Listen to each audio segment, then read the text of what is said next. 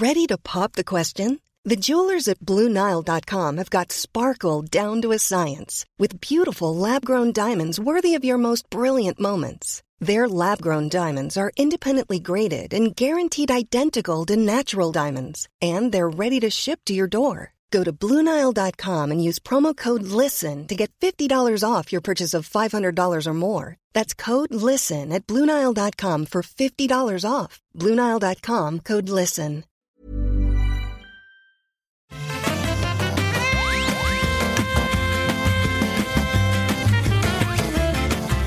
Bonjour à tous et bienvenue dans le rendez-vous jeu, l'émission numéro 1 du jeu vidéo en France dans la catégorie des podcasts qui stream en live sur Twitch le jeudi de midi à 1h. Nous sommes euh, très fiers d'être euh, l'émission préférée des Français dans cette catégorie un petit peu niche, mais il n'empêche qui est quand même prestigieuse.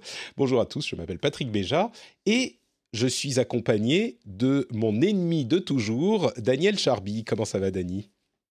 Hello, bah écoute, euh, ça va très bien. Oh, Euh, c'est toujours un, un- un déplaisir que de, que de te parler. Et je voulais dire que euh, mais si, t'es la, la première, euh, enfin le premier podcast parlant du jeu vidéo dans sa tranche horaire en France. Je peux dire que c'est aussi le cas en Angleterre. Donc Oh, euh, bon mais succès merci. quand même. Donc, succès international Euh, Européen, grave, c'est Oui, oui. Et on, on attend que, sur le monde. on attend que les gens de la chatroom nous disent d'où ils nous écoutent pour confirmer qu'on est également premier euh, dans leur, dans leur Je pense pays. qu'on est pas mal en Suisse aussi là-dessus. hein, euh, Non, mais en fait, il faut prendre des pays où on parle pas trop le français, parce que s'il y a du français, Ah. on a de- des possibilités d'avoir de la concurrence. a- Alors que ouais, là- ouais, c'est sûr. mais enfin, bon, on plaisante, mais je pense que le rendez-vous jeu est plutôt un, podcast, euh, l'un des podcasts de référence. Moi, mon ambition, ça a toujours été, d'en faire le podcast de référence du jeu vidéo. Euh, et en fait, mon but, mon, ma stratégie pour ça, c'est comme pour le rendez-vous tech. Bon, essayer de faire les choses bien sérieusement, etc. Mais surtout, durer plus longtemps que les autres. Donc, c'est mon idée. Euh, les, les petits gars de ZQSD, ils continuent, mais ils, ils ont jamais été hyper réguliers. Donc, je me dis, OK, on peut être en concurrence. Il y a quand même Silence on joue euh, et Erwan Cario qui, malgré les difficultés euh, et les changements, continue à faire son émission depuis un petit peu plus longtemps que le rendez-vous jeu. Mais un jour, il finira par ne plus en pouvoir, peut-être. Mais, ou- mais quand, quand tu dis durer plus longtemps que les autres, si tu veux, on fait des podcasts de 5 heures comme ça. on les a à l'usure. Regardez comme on est long. Exactement, ça sera la stratégie 2022. Parce que 2021, je vais être un petit peu occupé à partir d'avril, donc il ne faut pas faire de gros changements, on va dire.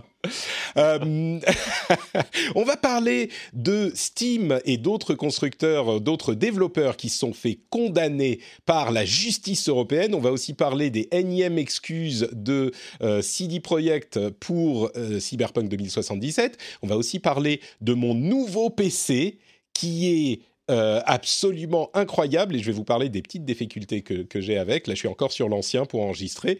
Mais avant ça, je voudrais remercier les auditeurs qui choisissent de soutenir l'émission sur Patreon et remercier très spécifiquement ceux qui euh, sont comptés aujourd'hui, c'est-à-dire Marc Verdier, William Lévival, Chulrac, dont vous avez déjà entendu le nom parce qu'il est producteur et on va le rementionner dans un instant, euh, Johan S, Florian, Arnaud, Frédéric Noël, Bebs, Alexandre Chonsen. Alexandre, ça me donne l'occasion de demander la prononciation de ton nom.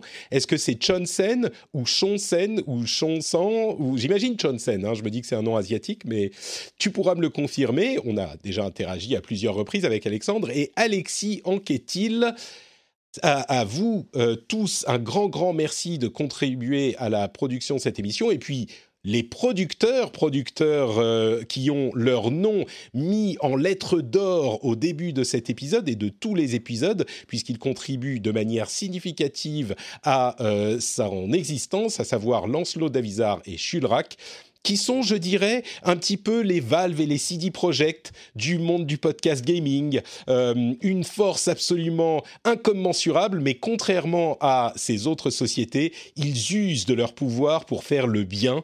Donc un grand merci à Lancelot Davizard et Chulrac. Bon, euh, première chose dont je voulais vous parler, c'est le euh, PC que j'ai enfin reçu. Ça fait des semaines et des mois que je vous en parle parce que je l'ai commandé il y a un moment, mais euh, les pénuries étant ce qu'elles sont, les ruptures de stock étant ce qu'elles sont, euh, il a fallu non seulement que je downgrade mon PC avec le processeur qui n'est plus un 5900X dans les Ryzen, mais un 5800X, qui a un bien moins bon rapport qualité-prix. On pourra en parler un petit peu plus dans l'after show. Je pense qu'on va peut-être euh, faire un petit sujet sur ça et les détails de tout ça avec les patriotes, euh, mais qui viendra donc en, fin d'émission. Mais à côté de ça, euh, s'il est très puissant, j'ai quand même eu des gros soucis, pas tant matériels, mais en logiciel, des trucs absolument peut-être un peu de ma faute, mais en fait, alors j'ai un peu honte. Euh, c'est le moment confession. Vous savez que je suis complètement obsessif compulsif sur certains trucs.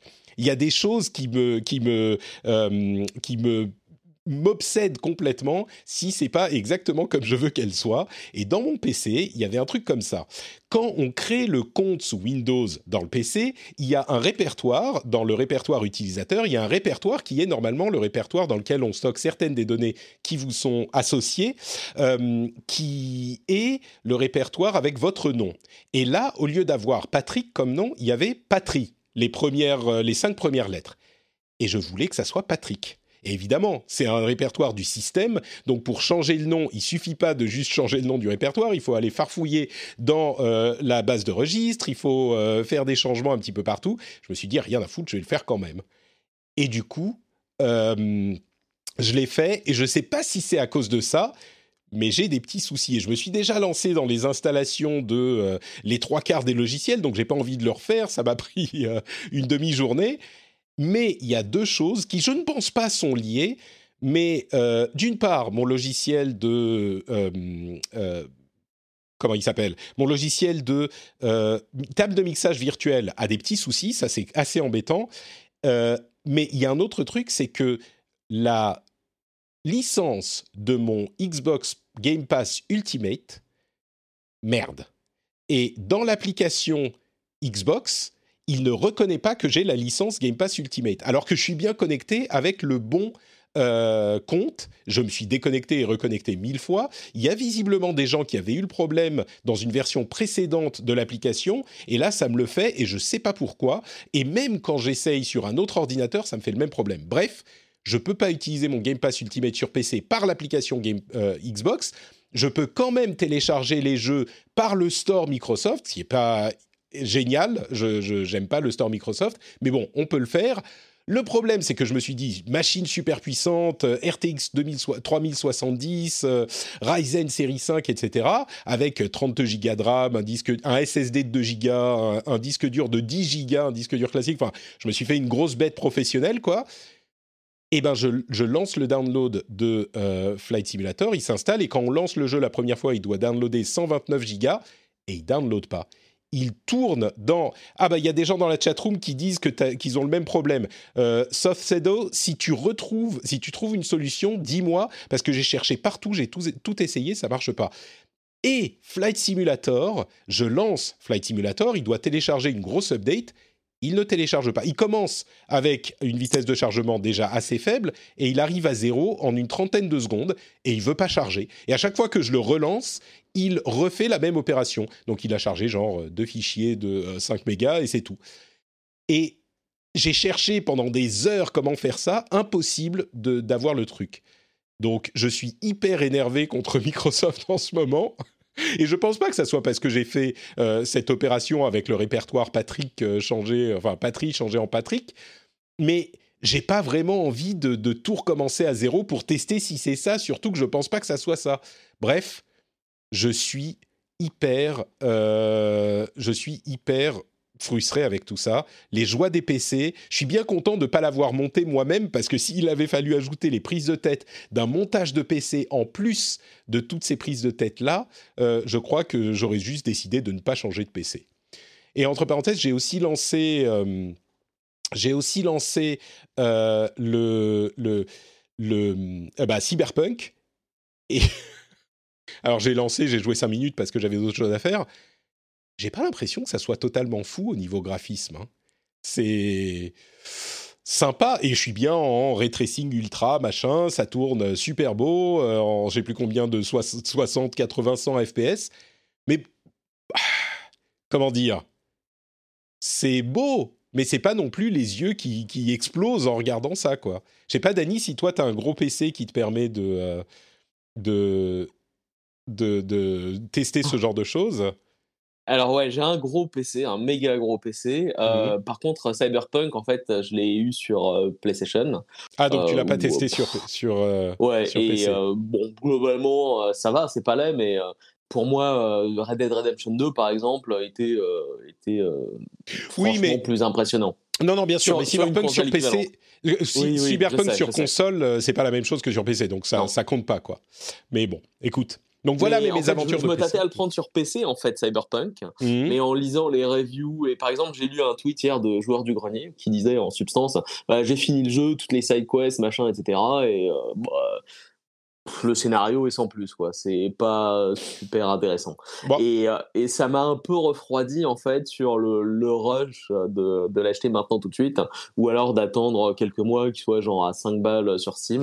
Et, euh, et, euh, et, avec toutes les updates les fixes les mises à jour et les trucs pour qu'il fonctionne correctement. Mais pour l'instant effectivement euh, Ouais. Je l'ai pas vu sur PC. Je pense qu'il doit être beaucoup beaucoup mieux évidemment. Ah bah oui oui, il est beau mais enfin bon, c'est encore euh, j'étais énervé avec ces histoires de Microsoft et donc je dis ah de toute façon, c'est de la merde.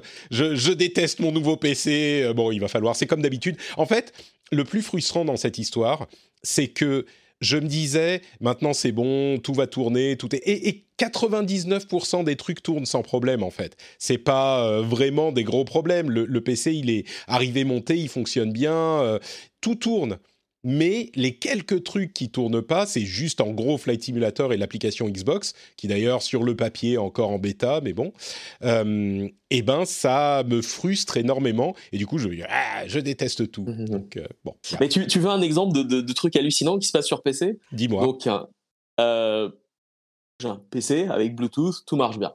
Un jour, le Bluetooth ne marche plus. Mhm. La carte Bluetooth disparaît de Windows qui ne la trouve pas. sans raison, hein. et voilà. Et, ça a pris des heures, des heures et des heures de recherche pour trouver comment résoudre le problème. Ok. T'as réussi bah, au final? Oui, oui, j'ai réussi au final. Donc la carte Bluetooth n'a aucun problème. C'est juste Windows, un jour, il s'est dit, je vais arrêter de la détecter.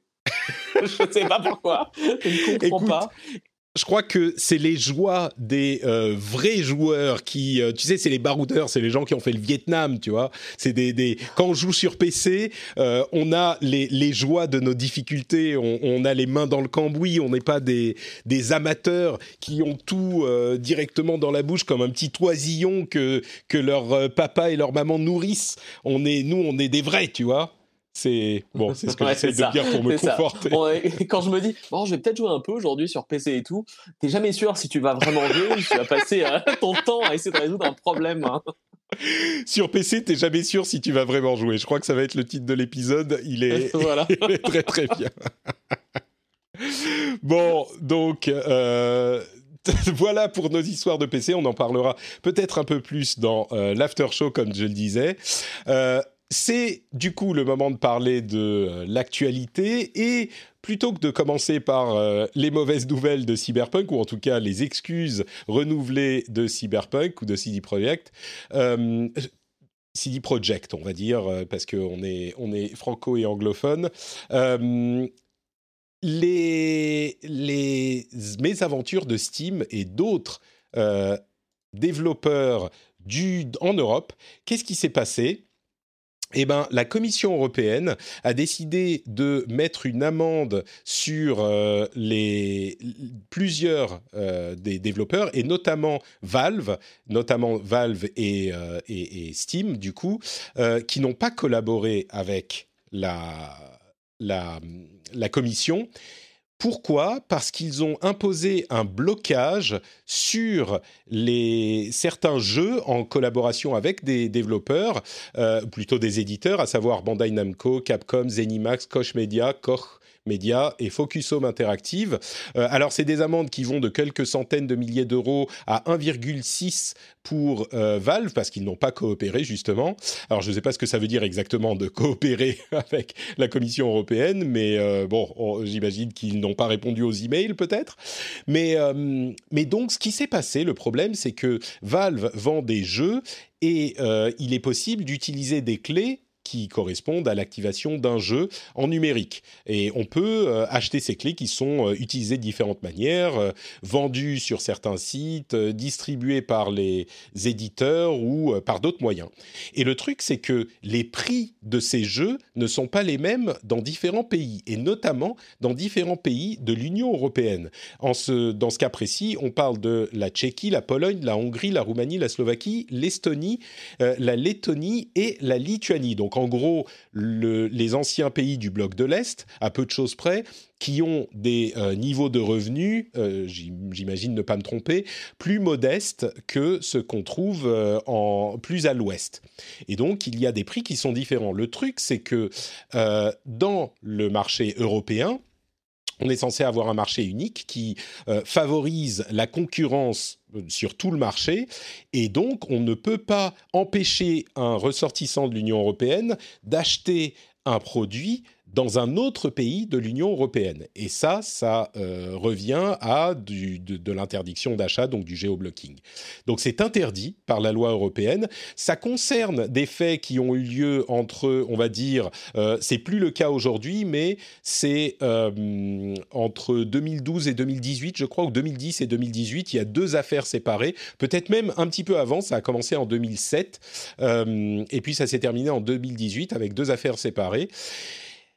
Et c'est un sujet qui est hyper intéressant, je trouve, parce que non seulement euh, c'est une question qui a pu se poser par le passé, mais c'est également une question qui se pose aujourd'hui avec le marché gris, qui est le fait d'acheter des ou de récupérer des euh, clés dans un pays où elles sont vendues moins cher et de les revendre euh, dans des pays où elles sont généralement vendues plus cher. C'est-à-dire que on a différentes sociétés qui font cette, euh, euh, ce type d'opération des sociétés, enfin vous connaissez certainement les magasins en ligne qui le font, qui ont une réputation moyenne à cause de cette question de, de marché gris. Certaines ont d'autres problèmes, c'est pas de ça qu'on parle, mais spécifiquement la question du marché gris.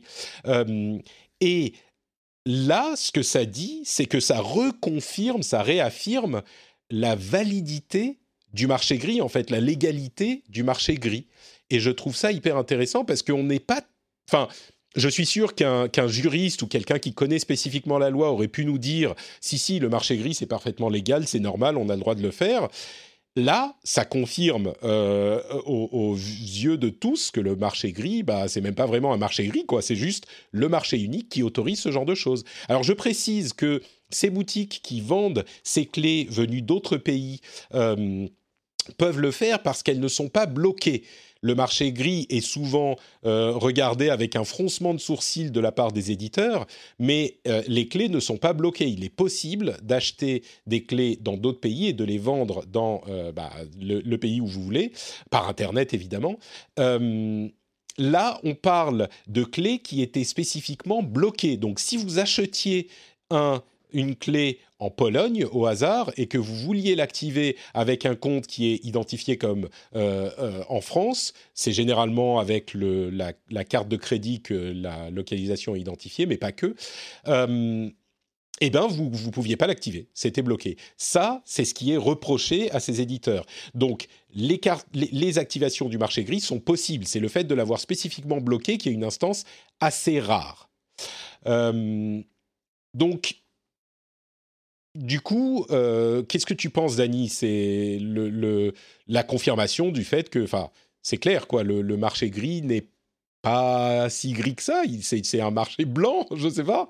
C'est bah, ça, ça, reste du marché gris, tu vois, à mon avis, mais en contrepartie, bah, c'est, enfin, tu vois, l'Europe a tranché là-dessus, et je pense que c'est une bonne chose parce que finalement, euh, enfin, on a un marché unique. Donc ensuite, c'est aux éditeurs. Toi, t'es, t'es, t'es, es ouais, plus. bon, j'étais, j'étais dans un marché unique.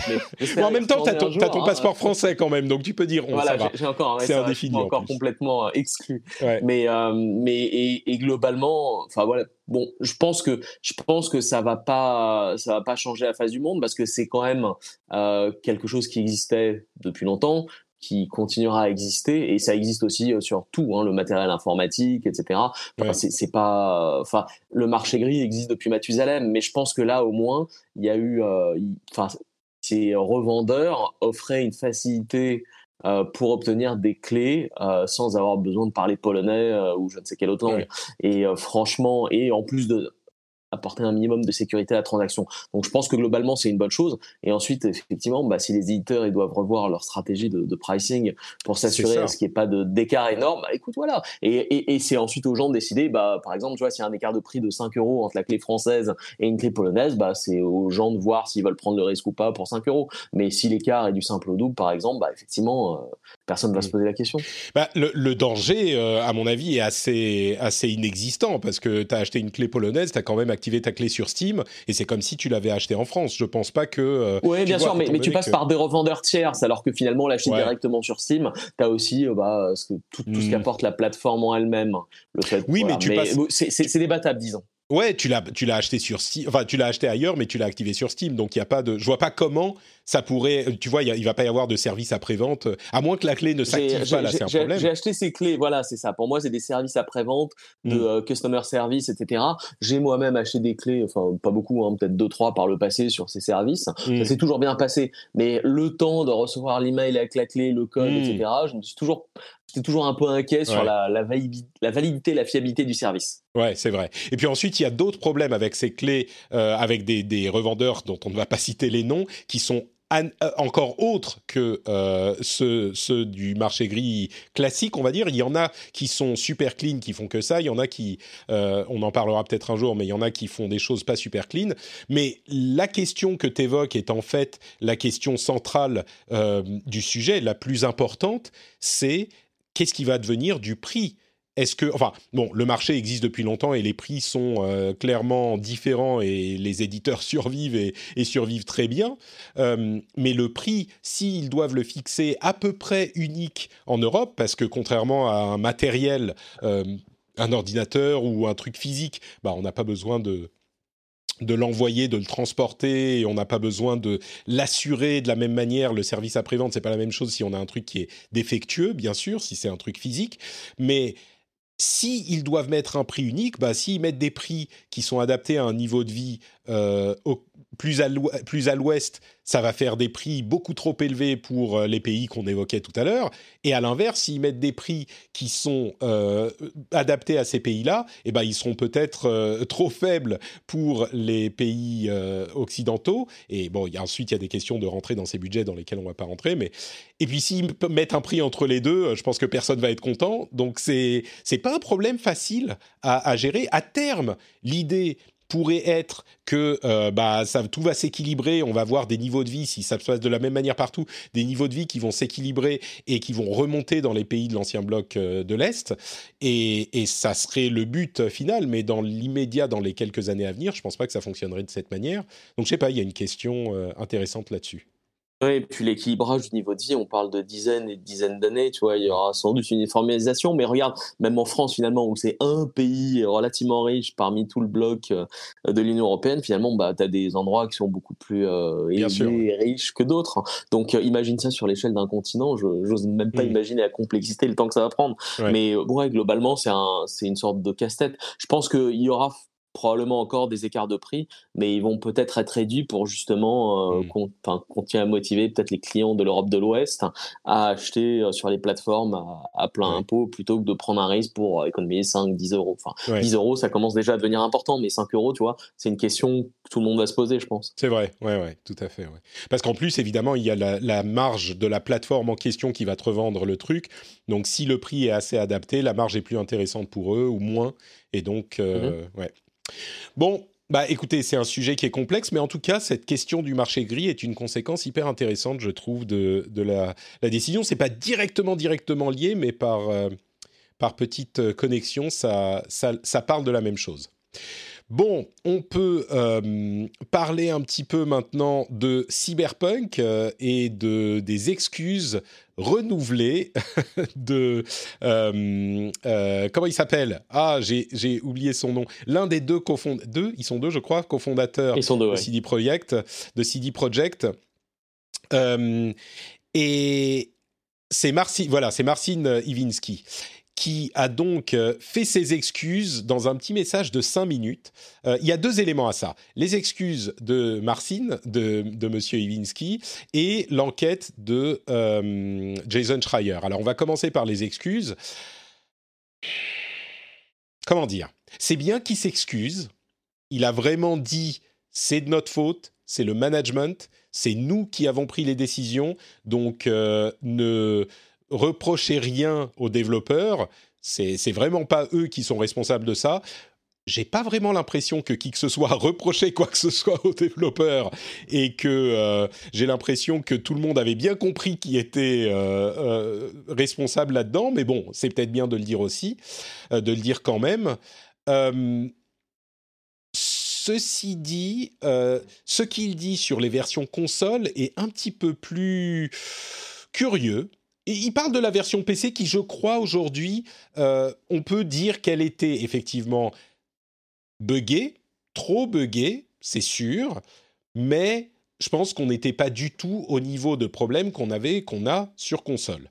Donc, la version PC, ok, ils auraient peut-être euh, dû la garder encore euh, quelques mois dans le four pour qu'elle soit bien finie, mais c'est pas la première fois qu'on voit un jeu sortir avec des bugs. Il y en avait peut-être un petit peu plus qu'ailleurs, c'est un petit peu frustrant, mais voilà, ça passe. La version console, PS4 et Xbox One, par contre, euh, la manière dont il en parle, c'est un petit peu... Comment dire Il dit, en fait, oh, on a énormément bossé, on bossait jusqu'à la dernière seconde, c'est pour ça qu'on n'a pas donné les versions de review aux, journalistes euh, seulement deux jours avant la sortie du jeu, c'est pour ça bon, c'est un petit peu capillotracté et moi j'y crois pas trop, mais au moins il dit quelque chose. Par contre, ce qu'il dit sur la qualité de ces versions console est, en étant généreux, un petit peu inexplicable. et, au pire, c'est hypocrite. Il dit on pouvait pas, on ne savait pas qu'il y avait autant de problèmes sur les versions console. Et c'est ça son explication. C'est oh on pensait que ça irait mieux, on pensait que on savait pas que c'était aussi euh, aussi bah, problématique.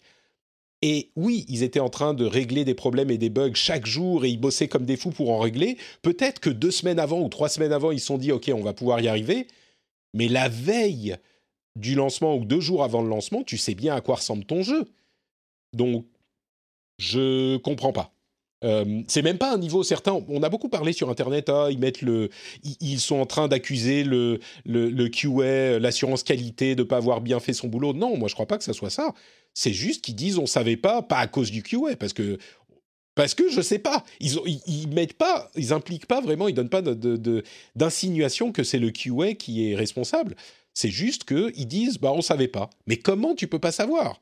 Je veux dire, quand tu as construit un, je suis sous la neige en ce moment, donc c'est l'image qui me vient. Quand tu fais un bonhomme de neige et que tu mets euh, des boutons pour les yeux et une carotte pour le nez et un chapeau sur la tête, si c'est l'image du truc que tu voulais faire et que euh, la veille de la présentation à tes parents, tu te rends compte que il y a euh, un œil qui manque et que le chapeau il est, il s'est envolé, bah tu le regardes, tu vois bien qu'il manque un œil, quoi. Je sais pas, je, je comprends pas. Bref. Ça, c'était les excuses euh, de notre ami Marcine. L'autre euh, problème ou l'autre euh, sujet sur Cyberpunk, c'est la, la, le rapport de Jason Schreier, qui a fait, comme d'habitude, comme on pouvait s'y attendre, un long rapport où il a parlé avec plein de développeurs de CD Projekt, une vingtaine. Et en gros, ce qu'il dit, c'est que le jeu a été vraiment, le développement du jeu a été à peu près remis à zéro en 2016. Donc bon, ça fait quand même cinq ans, c'est assez long pour faire un jeu, on va dire, mais surtout qu'il avait très très, c'était très mal géré et très mal organisé. les développeurs faisaient des trucs sans savoir ce que faisaient les autres. Il y avait du travail qui était redondant. Il n'y avait pas de communication. Euh, enfin, en gros, ils ont pas, ils n'avaient pas de bons producteurs, on va dire, dans leur euh, dans leur équipe, euh, ou en tout cas, ils faisaient pas leur boulot. Et il y avait des problèmes de d'overtime, enfin de crunch euh, sur lesquels il, appuie encore une fois. Il y avait euh, plein de soucis chez CD Projekt. Ce que j'ai trouvé intéressant, c'est que euh, Adam, Adam Badowski, qui est l'autre cofondateur, a répondu à Jason Schreier sur Twitter sur certains points spécifiques, mais qui étaient intéressants. Il disait notamment que les la démo qui a été présentée euh, en, je ne sais plus quand c'était. Enfin, il y avait une démo qui avait été présentée et disait c'était complètement fake. Jason Schreier, il disait c'est une démo qui n'avait rien derrière. Ce que dit Badowski, et je pense qu'il n'a pas tort, c'est que les démos c'est toujours un peu du fake. C'est une vision. Après, enfin, ça dépend de l'évolution du jeu, mais c'est toujours beaucoup de, fake dans les démos, c'est ce que tu espères pouvoir faire, et puis les jeux changent euh, parfois pas mal entre une démo et une version finale. Euh, l'autre chose qu'il dit, c'est qu'il a parlé que à 20 personnes, euh, et la plupart étaient anonymes. Alors oui, évidemment qu'ils vont être anonymes, mais il, ne pense pas qu'on puisse dire que c'est la voix de la majorité des 500 personnes qui travaillent dans la boîte. C'est un petit bémol qu'on peut accepter. Ça ne veut pas dire non plus que c'est une, euh, une, voix qui est euh, forcément anecdotique. Mais bon, ok. Euh, et puis en fait, ensuite, il y avait un sujet qui était que je, je, comprends un petit peu, c'est Jason Schreier disait que beaucoup d'employés parlent polonais, alors que normalement la, la, langue de la boîte est l'anglais. Parce que, alors c'est une boîte polonaise, mais il y a des travailleurs de tous les pays, et euh, le, polonais est normalement banni dans la boîte pour les communications professionnelles. Et Jason Schreier disait, euh, il y a plusieurs personnes qui m'ont dit que euh, parfois ils se, sentaient exclus et c'était très difficile dans la boîte parce qu'il y avait des gens qui parlaient juste polonais et qui les les ostracisaient, si on peut s'exprimer comme ça. Et là, ce que dit Badowski, c'est oui, bon, toutes les communications pro sont en anglais l'histoire du polonais, c'est quand même des gens qui sont polonais, qui vivent en Pologne, et on ne peut pas faire en sorte que personne ne parle jamais polonais. Ayant moi-même travaillé dans une société où on parlait surtout anglais, euh, avec des gens de tous les pays, mais où il nous arrivait de parler français, je suis assez d'accord sur le fait que c'est un petit peu pas hypocrite, mais enfin, je pense pas que ça soit vraiment un argument euh, valable. Et Jason Schreier en fait pas mal sur ce point dans euh, son article. Euh, là où ça devient encore plus intéressant, je trouve, c'est que Schreier a répondu sur Twitter à Badowski, euh, en lui disant simplement merci beaucoup pour les réponses. Et Badowski était très poli aussi. On est dans une politesse convenue. C'est très très bien. Euh, Schreier lui dit merci beaucoup pour les réponses. Euh, juste pour préciser une chose si tu voulais répondre, j'ai demandé plusieurs fois à ce que les gens de CD Projekt me, parlent et personne n'a voulu me répondre. Donc, toi y compris, enfin, vous y compris, peut-être qu'il parle, il le vous voit. Donc, si, si vous voulez parler avec moi et me répondre sur ces sujets, ça sera avec plaisir. Et je trouve que c'est assez euh, bien dit, parce que c'est vrai qu'au final, s'ils veulent parler pour l'article, bon, Schreier est un petit peu à charge parfois, mais généralement, moi j'ai trouvé qu'il était euh, quand même assez euh, juste quand il faut présenter les éléments qu'il a qui vont contre son, son, point de vue. Et il le dit de manière assez éthique, quoi. Donc, bref. Voilà, pour le résumé de tout ce qui s'est passé sur CD Projekt. Désolé, c'était un petit peu long, euh, mais entre les excuses et l'article de Schreier que tout le monde attendait, bien sûr, ça faisait beaucoup de choses à dire. Est-ce que tu as une euh, réflexion là-dessus, Dani On a parlé de Cyberpunk bah, tout à l'heure. Non, mais globalement, je suis totalement d'accord avec toi sur tout. Et moi, le, truc qui m'a fait tilter, pour l'avoir euh, vécu moi-même, c'est le fait de dire ouais, bah, je travaille dans une entreprise polonaise, ils parlent entre eux en polonais, mais bah, j'ai travaillé euh, en Allemagne, comme tu te souviens, il y a longtemps, hein, chez Nintendo. Bah, Ils mmh parlaient en allemand, hein, les employés euh, germanophones. Hein, bah, Qu'est-ce qui empêche en fait de faire l'effort d'apprendre la langue et de faire des progrès, etc. Et, et, voilà, c'est aux étrangers euh, de faire l'effort de parler la langue locale s'ils veulent se sentir inclus. Et s'ils veulent pas ou qu'ils le font pas, bah, on peut pas vraiment se plaindre. Et moi, ça me, ça me, enfin, ça me fait un peu tilter de, de lire ça, tu vois. De, ouais. Euh, je, je comprends pas ce, ce, mode de fonctionnement et de s'en plaindre après. Ouais, c'était un petit, euh, c'était un détail dans l'article de Schreier, mais c'est vrai ouais. que ça m'a fait, ça m'a fait tilter aussi parce que j'étais dans cette situation. Et bon, euh, c'est vrai que tu peux, tu, tu, c'est difficile quoi de le leur reprocher, surtout si comme c'est le cas, euh, les communications sont ma majoritairement en anglais. Nous aussi, on bossait très souvent en anglais, majoritairement en anglais. Et oui, à un moment, euh, tu peux pas leur reprocher de parler leur langue quand ils sont ensemble. Surtout, Bien sûr. Tu vois, si tu, si tu rentres dans le groupe, euh, moi, généralement, quand il quand y avait un anglophone qui arrivait dans le groupe, on commençait à, à transiter vers l'anglais et, et, voilà. Et, et, et, tu vois, s'il si, avait marqué dans l'article en disant ça, par exemple, et en plus, bah, c'est des projets qui ne euh, payent pas, par exemple, des formations ou des cours de polonais à ses employés. Là, j'aurais dit, ouais, ok, bof, mais euh, vu la taille de l'entreprise, je suis quasiment certain que ce soit le cas. Ouais. Bon, après, Donc, ça, euh, c'est vraiment un ouais. détail de l'article. Hein. C'est un détail, c'est un, détail. Marque pour tout le reste, pour tout le reste on est, ouais, ouais c'est ça. On a été dans cette situation. Le reste, effectivement, tu vois, le coup de la démo, bon, euh, ouais. c'est pas les premiers ni les derniers à faire ce genre de choses, hein, tu vois, c'est toujours ouais. un peu euh, un peu délicat et bon mmh. ensuite euh, moi moi ce qui m'embête un peu dans, dans, dans le résultat c'est que finalement il y a eu une superbe campagne marketing avec un jeu qui a pas été à la hauteur derrière et ouais. pour moi c'est le plus gros regret ensuite on pense ce qu'on veut du jeu au global tu vois mais je pense que le fait de lancer les versions console en l'état moi, c'est le, le, truc qui me, qui me choque le plus dans le lot.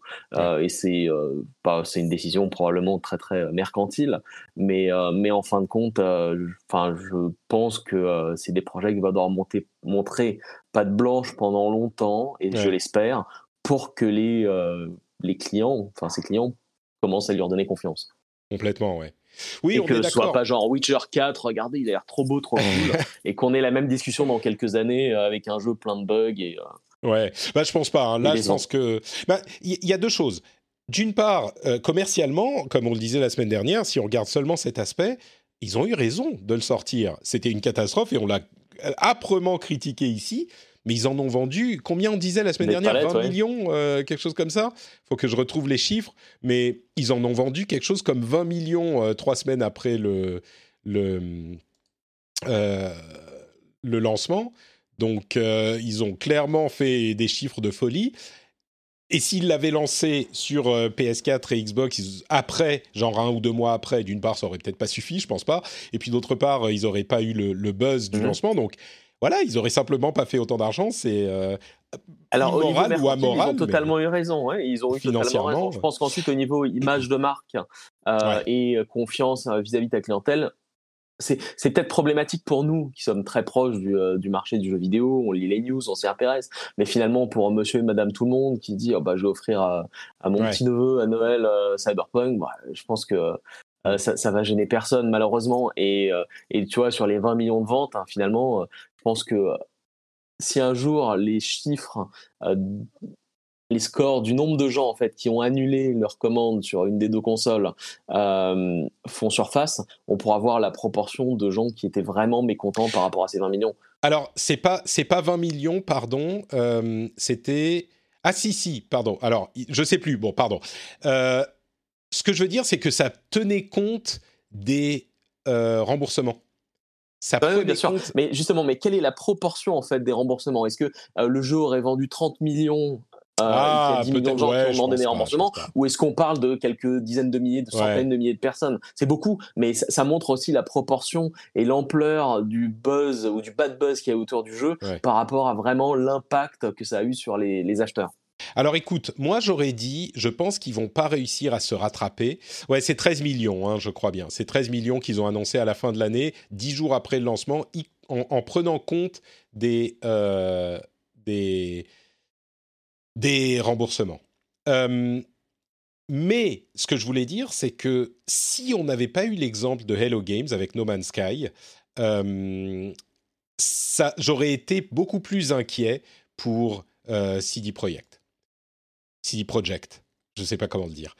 Si on n'avait pas eu l'exemple de Hello Games, parce que ils ont tellement bossé chez Hello Games pendant trois ans en amenant des mises à jour tous les ans énorme et en continuant au-delà du moment où on s'était dit euh, vraiment là, c'est bon. Ils ont continué à en amener encore. Je me dis, c'est possible.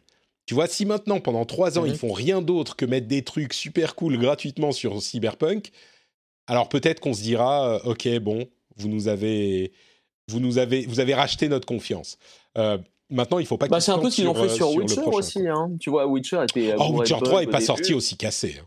Mais non, non, pas aussi cassé. Mais, mais ils ont continué à donner du contenu de qualité. Euh, soit gratuitement, soit avec des DLC euh, de haute volée pour pas trop cher pendant des années. Et finalement, c'est ça qui a construit aussi la solidité et, euh, et la, confiance euh, du marché dans leur jeu.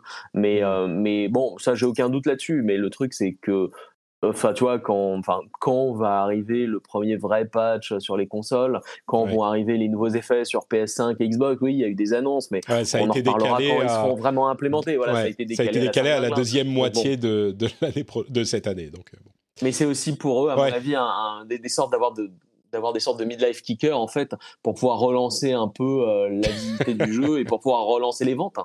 Euh, ah, je connaissais pas ce terme. C'est un, un, terme marketing midlife kicker. Oui, bah, par exemple. Euh, comment dire c'est par exemple tu vois Intel quand ils sortent des, euh, des, des, des, processeurs avec juste des changements de fréquence sans des gros renouveaux d'architecture finalement c'est un midlife kicker et, euh, et c'est pour dire voilà bah tu gagnes 0,1 euh, gigahertz euh, c'est vachement mieux que celui que tu pouvais acheter il y a, il y a deux mmh. mois c'est un midlife kicker. Bon, bah écoutez, on verra. Moi, j'espère que maintenant, on va plus entendre parler de CD Projekt et de Cyberpunk pendant quelques mois et que dans six mois, on pourra dire assez. ça y est maintenant. Euh, parce que je j'en ai assez. On a tout dit sur Cyberpunk. j'en ai marre. bon, bah écoutez, euh, parlons plutôt maintenant du Patreon. Patreon, vous savez ce que c'est, c'est le moyen de soutenir l'émission. Et si vous voulez un vrai midlife kicker, vous voulez euh, que je vous répète que Patreon a une promotion en ce moment. Enfin, c'est pas Patreon, c'est le Patreon du rendez-vous jeu qui a une promotion, une promotion bonne résolution. Euh, si vous voulez soutenir un contenu que vous appréciez et des euh, un travail qui est quand même conséquent. Vous savez, trouver quelque chose à dire encore sur Cyberpunk euh, après un mois non-stop, c'est pas facile. Il faut travailler là-dessus. Donc, on fait tous nos efforts on fait tous nos efforts et on les met dans euh, le rendez-vous jeu. Et si vous voulez soutenir ce contenu que vous appréciez, vous pouvez le faire par Patreon. Patreon, c'est un système super simple où vous décidez combien vous allez soutenir par épisode. Vous pouvez choisir un euro, deux euros, ce que vous voulez. Et vous avez des contreparties en euh, conséquence, euh, notamment les euh, timecodes pour passer une partie que vous aimez pas, vous avez euh, des contenus étendus, vous avez des euh, contenus spéciaux, etc., etc. Et là, il y a une promotion qui vous donne accès au niveau, qui, donne accès au Discord privé, à la participation aux after shows euh, qui est à un prix réduit. Vous pouvez aller voir sur patreon.com slash rdvjeux et bien sûr vous conserverez ce prix réduit quand la, euh, quand la promotion va disparaître. Ce qui arrive très bientôt les enfants il faut pas attendre plus longtemps. Si vous aviez entendu au début euh, du mois, vous avez dit oh, c'est bon, j'ai le temps. Euh, bah maintenant, vous avez plus trop le temps. Donc patreon.com/slash rdvjeux. En plus, euh, le lien est dans les notes de l'émission, donc vous pouvez y accéder très facilement, y compris de votre téléphone mobile. Donc soit vous pouvez le faire tout de suite, soit vous pouvez le faire quand vous rentrez chez vous et quand vous mettez les clés dans le bol et que ça fait cling et vous vous dites Patrick Click Patrick euh, et vous pouvez profiter de la promotion si vous n'êtes pas encore soutien du rendez-vous jeu. Entre parenthèses, un autre des bénéfices, c'est que vous n'avez pas les pubs et pas cette petite partie promo au milieu. Donc euh, donc voilà, c'est euh, un des... Ah bah il y a, y a, des gens dans la chatroom qui disent ⁇ Allez, je m'abonne !⁇ Bah merci beaucoup, merci à vous. Et merci à vous tous de considérer cette idée peut-être de soutenir un contenu que vous appréciez. vous savez quoi? Je vais vous dire un truc. Ce que je voudrais vous encourager à faire, c'est peut-être de commencer par le rendez-vous jeu mais peut-être même de vous dire, euh, il y a peut-être d'autres émissions, d'autres podcasts euh, qui, que j'aime bien, que j'écoute et qui ont aussi un Patreon. Et pourquoi pas vous dire que vous allez soutenir plusieurs émissions et vous faire un petit budget, pas énorme. Hein. moi, j'ai un budget comme ça qui est. Euh, alors moi, je suis dans la création de contenu, donc j'aime soutenir les gens que j'aime bien. Donc j'ai quelques dizaines d'euros, mais vous n'êtes pas obligé de faire un truc énorme et vous dire, voilà, là, je vais me faire un budget pour soutenir les indépendants, les artisans que j'aime bien et euh, allez voir du côté des autres comptes Patreon qui peuvent exister. Il peut y avoir des gens que vous aimez bien. Et comme ça, vous ferez d'une pierre plusieurs coups et vous ferez une vraie bonne résolution. patreon.com slash rdvjeux pour vous lancer. When you're ready to pop the question, the last thing you want to do is second guess the ring. At Bluenile.com, you can design a one-of-a-kind ring with the ease and convenience of shopping online. Choose your diamond and setting. When you find the one, you'll get it delivered right to your door. Go to Bluenile.com and use promo code LISTEN to get $50 off your purchase of $500 or more. That's code LISTEN at Bluenile.com for $50 off your purchase. Bluenile.com code LISTEN. Hi, this is Bachelor Clues from Game of Roses, of course, and I want to talk about Club Med. Everybody knows Club Med has been the pioneer of the all inclusive resort since 1950, with almost 70 resorts worldwide, ranging from beachside destinations in the Caribbean and Mexico to exotic locations like the Maldives and Morocco, or even the mountain destinations like Japan and the European Alps. Dine on delicious gourmet cuisine, enjoy more than 20 activities, and make memories with your family. For more information, visit clubmed.us or call 1 800 Club Med or your travel advisor. Alors, euh, autre sujet que je voulais évoquer extrêmement important, les jeux auxquels on a joué. Tu me dis que Scott Pilgrim, euh, c'est pas ton truc, hein, c'est ça Non, et pourtant j'aime bien le. Tu vois, on avait, on avait parlé des, dans, dans les GOTY euh, de Street of Rage 4. Ouais. Donc euh, je me suis dit, bah, je vais tenter. euh, et bon, ouais, il est un peu. euh, il est mignon, mais j'étais un peu déçu en Bah, fait. c'est un jeu de euh, 2010, hein, Scott Pilgrim, quand Oui, même. oui, je sais, je sais, je sais, je sais. Mais à l'époque, j'avais, je l'avais pas, j'y avais pas joué, je l'avais pas vu. Finalement, ouais, bon, je vais pas rater grand chose. Ouais, bon, tu as pas beaucoup joué. Il y a d'autres, il y a pas d'autres, énormément de jeux en ce moment. hein. Il y a le The Medium qui arrive, mais on est dans une, euh, je vais pas dire un creux parce que parce que ça serait un peu violent, mais euh, on a on n'a pas énormément de, de jeux qui sont sortis depuis euh, ouais depuis la, la rentrée. Bah, il y a Hitman 3, mais à part Ouais. ça, euh, ouais, c'est. c'est pas les, mon truc Hitman, j'avoue. hein. Non, c'est pas mon truc. Moi, de toute façon, je suis trop bourrin pour. pour aller euh, pour aller euh, pour aller balader derrière les mecs euh, les cacher les cadavres et trucs ça me, ça me saoule. Donc c'est pas trop trop mon, Je t'avoue mon genre que- de jeu mais... il y a énormément de gens qui sont super fans de Hitman et qui vont me dire euh, mais comment oses-tu dire qu'il n'y a pas eu de sortie? Mais mais c'est vrai moi c'est pareil c'est tellement je l'ai testé hein, Hitman et c'est tellement pas mon truc. Au bout de 10 minutes euh, je me dis ah, bon il faut que je shoote quelqu'un là. Euh, qu'est-ce que c'est que ce truc? Euh, j'arrive pas à rentrer dans il y a quelques catégories de jeux comme ça qui sont pas pour moi. Donc ouais moi ça me parle pas mais je suis sûr qu'il y a plein de gens qui sont comme des fous à, essayer de conquérir tous les niveaux en mode silent assassin maximum.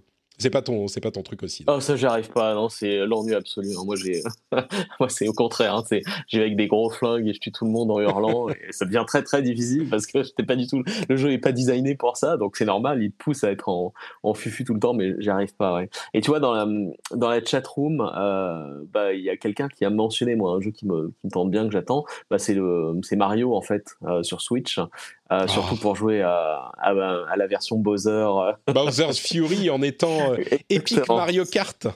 Euh, Epic Ouais, Mario Kart. ouais. Epic Mario 4, c'est euh, c'est l'un des, des jeux que j'ai mis dans ma liste euh, des combien de 15 ou 18 jeux que j'attends avec impatience euh, en 2021, qui est euh, ma dernière vidéo YouTube. Euh, et donc, si vous si vous euh, êtes intéressé par ça, c'est sur youtube.com slash notepatrick, bien sûr, comme toujours. Mais euh, Mario, j'en parlais la semaine dernière. Mais ça, c'est le 12, euh, le 12 février. Mais moi, je l'attends. Tu l'avais pas fait sur Wii? Si, si, bien sûr, je l'ai, Ah retourné dans tous les sens. Et Ouais. honnêtement, enfin, il n'y avait pas Bowser Fury. Donc, déjà, c'est un bonus sympa. Mais déjà, de base, je me disais pourquoi pas refaire le jeu euh, maintenant euh, sur Switch. Vois Donc, c'est, c'est pour dire la qualité du jeu. Et euh, puis, Ouais. il, est, il est juste, c'est un des meilleurs jeux de plateforme auxquels j'ai joué depuis je sais pas combien d'années. Et le fait de Mm. pouvoir y jouer à 4, c'est super sympa. Écoute, je sais pas si j'aurai des gens avec qui jouer à Mario. Peut-être qu'on fera un truc sur le, sur le stream, puisqu'on peut jouer en ligne avec euh, Mhm. cette version. Peut-être. Alors, euh, attends, attends que je m'entraîne d'abord hein, pour que je te, je te montre un peu comment jouer. tu, veux, tu veux découvrir euh, tous les moyens de, de griffer le, le, les autres joueurs, genre en les poussant dans le vide. Euh... Pousser dans le vide, exactement, c'est ce que j'avais mentionné. T'as bien, tu vois clair dans mon jeu. bon, ça c'est pas pour tout de suite. Euh, moi, j'ai testé un jeu qui s'appelle Yaga, qui est à euh, une vingtaine d'euros sur euh, Steam, dont j'ai entendu parler dans un autre podcast que j'aime bien. et c'est un petit roguelite très original. J'ai pas beaucoup joué. Hein. C'est vraiment c'est vraiment un jeu euh, euh, que je comment dire, que j'ai testé comme ça euh, pour, pour voir ce que ça donnait.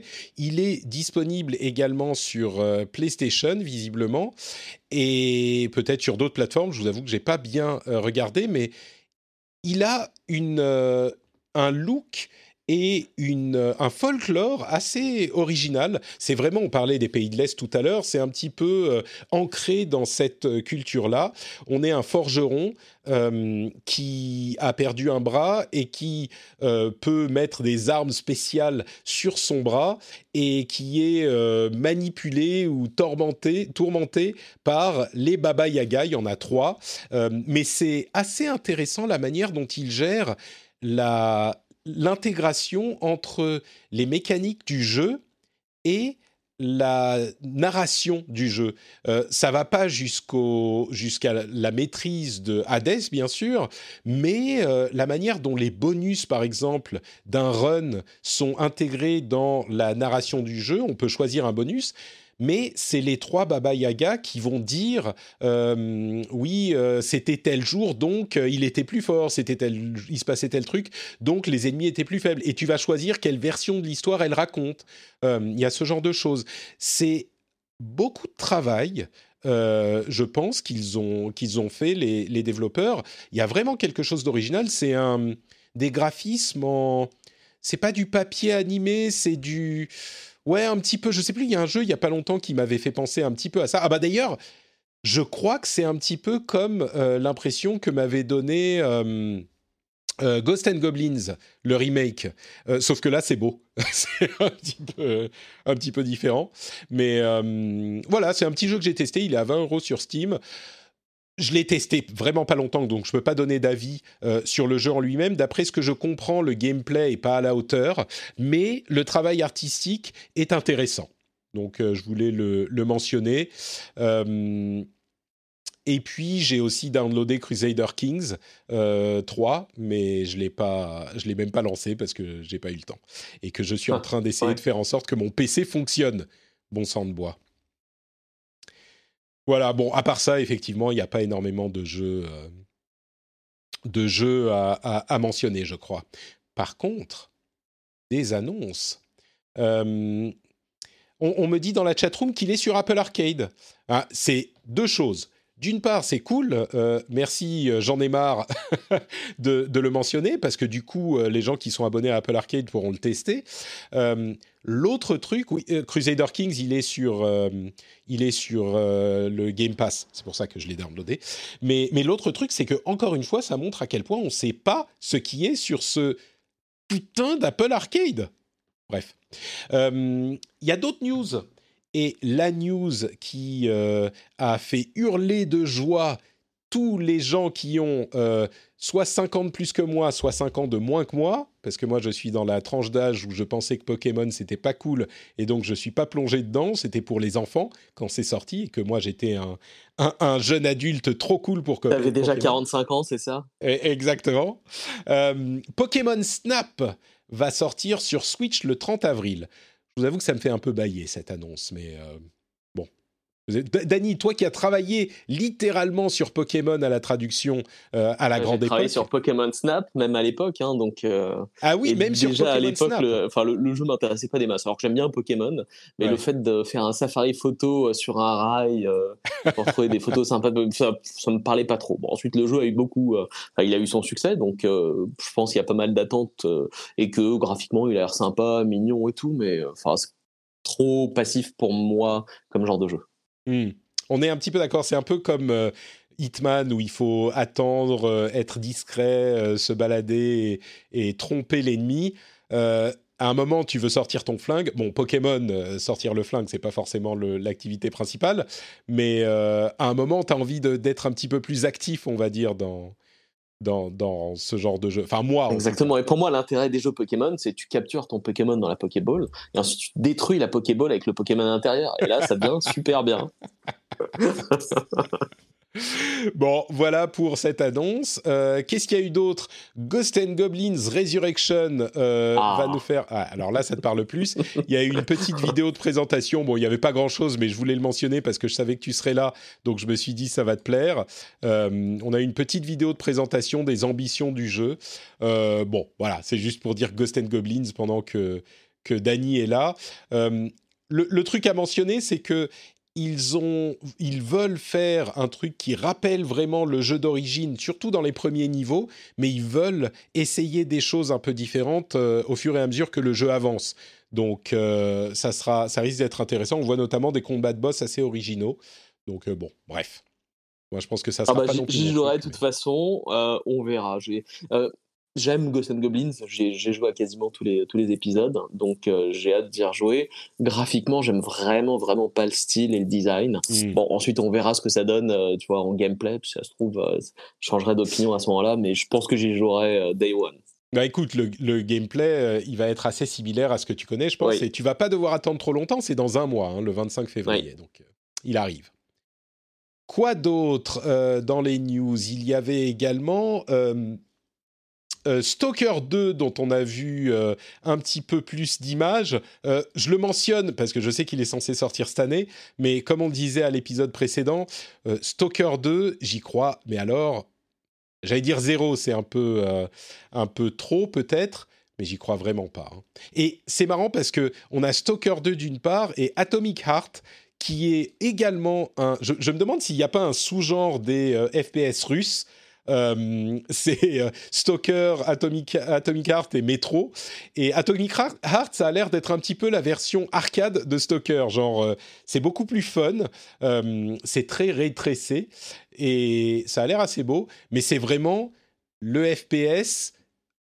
Bah, je sais pas, le FPS russe, quoi. C'est euh, les, les Bah, tu sais, il y, a- y un gros marché en Europe de l'Est, hein, si ça se trouve. bah ça ne ouais. parle pas forcément à nous, mais peut-être effectivement à nos, euh, à nos voisins de quelques centaines, quelques milliers de kilomètres d'ici. Hein. Ouais, ouais. Mais je pense, enfin, ouais, pour moi, c'est quelques centaines, hein, mais euh, Ouais, c'est vrai, C'est- vrai, c'est des voisins. hein. C'est des voisins, oui, je, ouais. les, je les aime beaucoup, évidemment. Mais, mais j'imagine qu'il y a quand même un truc culturel, parce qu'il y a des, des caractéristiques communes euh, dans la manière dont euh, tous ces jeux pr- représentent la violence et, et- et les, les styles de jeu qu'ils utilisent. Et je sais pas, ça serait intéressant d'étudier ça. Et, regarde, tu vois, par exemple, le World of Tanks, le, Mhm. le free-to-play, euh, etc. Bah, il a, il y a un succès massif dans tout ce qui est euh, Europe centrale, Europe de l'Est, hein, alors que finalement, par chez nous, c'est euh, c'est pas pas au même niveau. Et euh, Ouais. donc, ouais, je pense que culturellement, il y a une façon de- d'envisager le, le jeu vidéo et, et les, et un peu différent. qui est, euh, enfin, culturellement, mais c'est à des années-lumière, hein, c'est dingue. Hein. Ouais. On me, précise ou on veut que je mentionne dans la chatroom que Stalker est un RPG autant qu'un FPS. Euh, effectivement, peut-être que certains auraient pu être induits enduits d'erreur. Euh, bon, il y a des mécaniques RPG également dans le jeu. Euh, Hitman 3, on en a, on en a parlé. Euh, juste un autre euh, petit mot pour mentionner que c'est le premier jeu, à ma connaissance, à utiliser, peut-être qu'il y en a eu un autre, mais je, je l'ai oublié, à utiliser la fonction de partage de save state. euh, qui permet en fait sur Stadia, je, oui sur Stadia spécifiquement, euh, de partager en fait un endroit du jeu où on est avec quelqu'un et d'avoir pile exactement à la microseconde près exactement la même partie que nous avec tous les objets en fait c'est vraiment une sauvegarde de la RAM du jeu. On envoie une URL qui, correspond à cette RAM et donc vous pouvez relancer le jeu à ce moment exactement comme la personne euh, qui vous l'a envoyé euh, euh, l'utilisait et était en train de jouer. C'est vraiment comme une sauvegarde pile pile pile à la microseconde près ça risque d'avoir des, des, utilisations intéressantes, je pense surtout aux, streamers, mais pas que. On peut imaginer quelqu'un qui euh, utilise ça pour euh, proposer des challenges ou dire euh, moi j'étais dans cette situation, qu'est-ce que vous auriez fait? Avec un petit peu d'inventivité, ça pourrait être intéressant. Ça peut également ne rien donner du tout, mais l'idée est intéressante en tout cas. Euh, allez, quelques news en plus. Euh, Opera, le navigateur, euh, a acheté un middleware qui s'appelle GameMaker Studio. C'est un middleware, donc un, des outils de développement, euh, qui ont été utilisés par pas mal de gros enfin de, jeux euh, qu'on connaît. Il y a euh, Katana Zero, Hyper, Hyper Life Drifter, Undertale, Nuclear Throne, Downwell, enfin plein de petits jeux qui ont utilisé ce euh, cet outil de développement. Euh, et c'est Opera qui l'a acheté, c'est un navigateur. Qu'est-ce que Opera veut d'un outil de développement? Je ne sais pas. Ils avaient sorti Opera DX, qui est un navigateur optimisé pour le jeu vidéo. Alors c'est un petit peu gadget, mais il y a quelques éléments qui sont euh, sympathiques. Mais c'est une société finlandaise, Opera, et je pense que les Finlandais sont, sont très friands de jeux vidéo. Je me demande s'ils vont pas utiliser ça pour, je sais pas, d'autres choses que juste le navigateur. Ils sont en train peut-être de se dire dans le jeu vidéo, il y a des choses à faire. Peut-être des moyens de développer euh, des choses vidéoludiques plus, euh, plus facilement dans le, les navigateurs. Ça pourrait être intéressant. Le retour des jeux euh, navigateurs. Flash n'a pas été vraiment remplacé par le HTML5 qui offre moins de possibilités. Peut-être qu'il y aurait un truc à faire là-dedans. C'est peut-être l'une de leurs ambitions. Mais c'était euh, un achat que j'ai trouvé, euh, que j'ai trouvé intéressant. Parce que c'est vrai qu'on n'a plus les jeux Flash. Il y a des choses qui sont possibles de faire en HTML, mais les, entre guillemets jeux Flash, c'était quelque chose qui était un vrai marché, quoi. Donc, bon, à voir. C'est complètement mort. Hein. Enfin, c'est fou comment c'est passé de. Il y en avait des tonnes et des tonnes, il y a quoi Enfin, début des années 2000. Hein. Ouais. Maintenant, euh, ça court plus les rues. Euh, le projet Mara a été présenté par euh, euh, euh, Ninja Theory. Le projet Mara, c'est le prochain travail du studio qui a développé... ah Le truc psychologique. C'était. euh, Oui. euh, Avec le 2 qui est... euh, Machin qui arrive- Revenge. attends. Non, mais non, pas Revenge. Non. La, la chatroom se gausse et ne va Oh, pas je tarder à nous répondre. Je me, je me suis rarement autant Oh mon dieu Malgré les super critiques. Attends, Mais oui. Hellblade, voilà, merci Hell- voilà. Hellblade. Oh, comment je Hellblade, suis fort. Tout à fait. Mais, euh, mais donc, c'est, c'est surtout, ils font un moteur qui essaye de recréer exactement la, enfin, euh, leur bureau, en fait. Et on voit quelques images de leur bureau et de la manière dont c'est recréé dans leur moteur. C'est hyper, hyper impressionnant. Euh, je sais pas à quel point. Enfin, c'est un, studio qui appartient à Microsoft, donc maintenant ils vont le faire. euh, ils vont le faire. Enfin, ça tournera sur Xbox, mais il y a une qualité de modélisation euh, qui est vraiment, vraiment impressionnante. Je suis curieux de voir ce que ça donnera en jeu, mais c'est quelque chose. C'est presque, presque de la recherche et développement, la manière dont ils modélisent euh, spécifiquement les bureaux avec des, du mappage, euh, avec des points en 3D. Enfin, c'est de la réalité augmentée presque. Et la modélisation en jeu est saisissante, c'est du photoréalisme quoi. Donc je suis curieux de voir si ça pourra être le moteur qui tournera en jeu concrètement, ou si ça sera quelque chose de moins puissant qui tournera dans le jeu lui-même, mais les images sont très impressionnantes. Euh, donc je mettrai dans les notes euh, de l'émission, pas, dans les notes, dans le, la euh, newsletter. Donc allez vous abonner à la newsletter sur notrepatrick.com. Je mettrai le lien vers la vidéo. Euh, quoi d'autre? Il y a euh, les Yakuza Collection, le 4, 5, 6 qui arrive dans le Game Pass. Il y a The Medium qui arrive également ce mois-ci. Donc euh, du beau contenu dans le Game Pass, je voulais le signaler. Il y a également possiblement Apex Legends qui arrive sur Switch.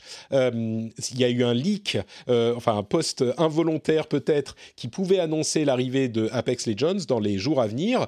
Et surtout, il y a Dead Cells qui est disponible gratuitement sur Switch entre le 26, février, le 26 janvier et le 1er février, euh, et avec la nouvelle, le nouveau DLC. Si pour une raison incompréhensible, vous n'avez pas encore joué à Dead Cells et que vous avez une Switch, euh, bah écoutez, prenez-le entre le 26 janvier et le 1er février parce que c'est un jeu auquel il, il faut qu'il faut avoir testé quoi. Donc euh, dans quelques jours, il sera disponible gratuitement pendant une semaine. En plus, il y a le, DLC qui sera euh, disponible et qui en plus sera en prix euh, réduit avec le deuxième DLC si vous voulez l'acheter. Moi, j'avais déjà acheté le premier. Pardon, enfin, c'est un bundle avec les deux DLC à prix réduit. Moi, j'avais déjà acheté le premier, je crois, juste pour soutenir Motion Twin. Je pense que j'achèterai le deuxième, même si c'est des trucs un petit peu trop difficiles qui sont au-dessus de mes capacités à moi. Et enfin, euh, la surprise euh, pour personne, l'ouverture du Super Nintendo World à Osaka a été décalée euh, à cause de la pandémie.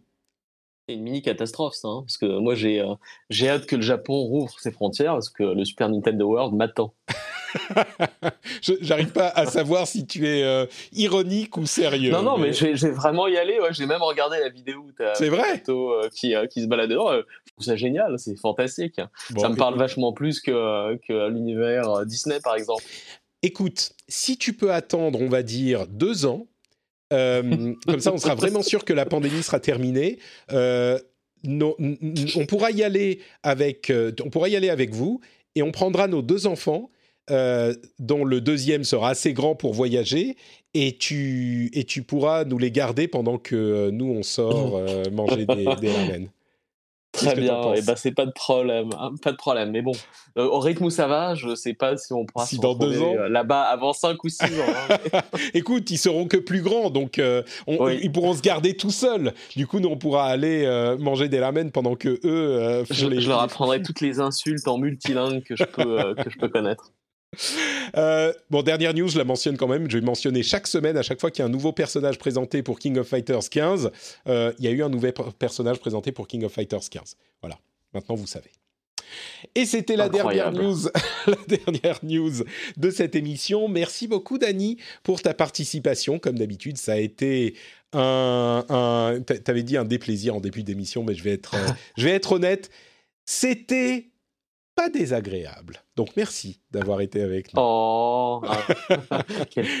quelle, joie, quel bonheur.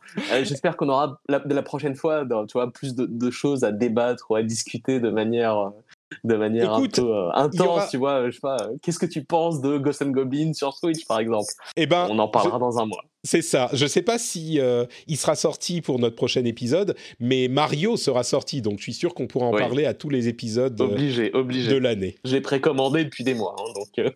très bien, très bien. où est-ce qu'on peut te retrouver sur Internet Dis-moi? Eh ben, sur Twitter, mon handle c'est @notdani. Euh, j'ai aussi un Instagram, dont je me sers non plus pas énormément, mais j'ai le même handle, donc c'est facile de me retrouver. Je poste en général quasiment que des conneries. Excellent. Donc, si vous voulez lire les conneries de Dany, vous pouvez aller sur Twitter ou Instagram. Euh, pour ma part, c'est Note Patrick sur Twitter, Facebook et Instagram. Euh, je vous rappelle également que j'ai une chaîne YouTube absolument formidable qui a atteint il y a peu les 10 000 abonnés. Rendez-vous compte, 10 000 abonnés. Si vous n'êtes pas encore, si vous n'en faites pas partie, vous pouvez aller regarder la dernière vidéo qui euh, parle de, des jeux que j'attends le plus en 2021. Une vidéo assez sympathique, je trouve. et vous pouvez également, bien sûr, soutenir le rendez-vous jeu avec cette promotion qui va bientôt disparaître de, de la, euh, des bonnes résolutions, la promo bonne résolution. Donc, euh, allez y jeter un coup d'œil. Le lien est dans les notes de l'émission. Vous pouvez le faire depuis votre mobile. Donc, euh, voilà, bonne résolution, Patreon pour le rendez-vous jeu ou d'autres créateurs que vous appréciez. Si vous créez un compte sur Patreon, et eh ben, vous pourrez soutenir plusieurs personnes. Et croyez-moi, chaque euro compte. C'est comme ça que ce compte existe. Donc euh, un grand merci à vous tous. Patreon.com slash rdvjeux. Bah écoutez, ça va être tout pour aujourd'hui. On se retrouve la semaine prochaine pour un nouvel épisode et pour le l'after show dans un instant pour les gens qui sont euh, soutiens du, de l'émission. Ciao, à très vite. Ciao, ciao.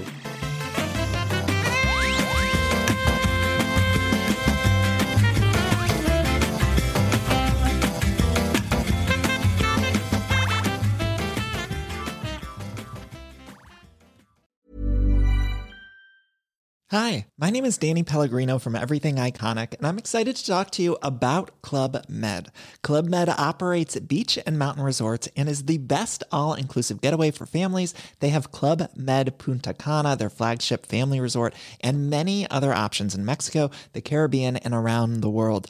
Club Med are the pioneers of the all inclusive concept, which is the best way to vacation. Great for families, groups, or even solo travelers looking for land and water sports, delicious food food, and a place to make unforgettable memories. Visit clubmed.us, call 1 800 Club Med, or your travel advisor.